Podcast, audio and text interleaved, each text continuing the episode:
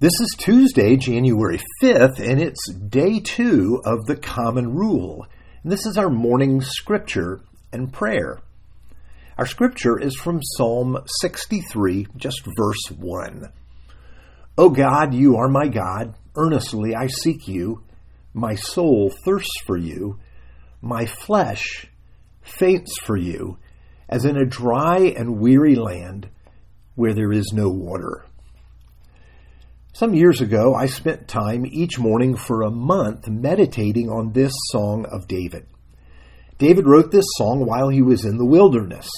He has made the connection of his thirst in the desert to an even deeper longing for God.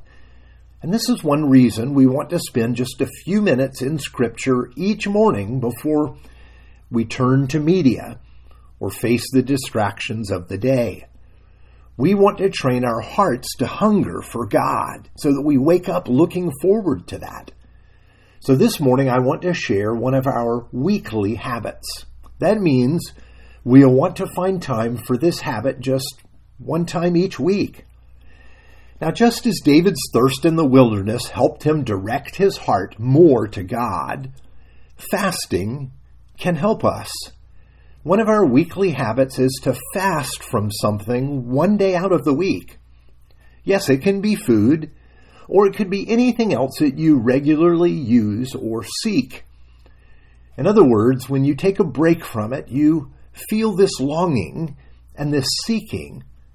For example, you may choose to take a break from TV for a day, or the use of your phone, or food, or something else that is your thing.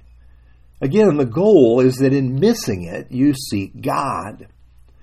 Now, when I first started meditating on this verse, I asked myself, do I have this hunger for God that David is talking about?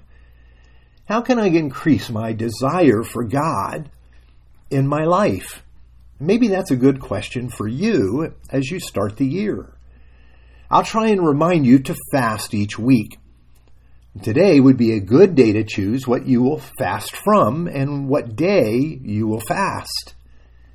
Now take note of how you feel when you are fasting, because remember, we want to use our hunger and longing to drive us to prayer and to God. Let's pray.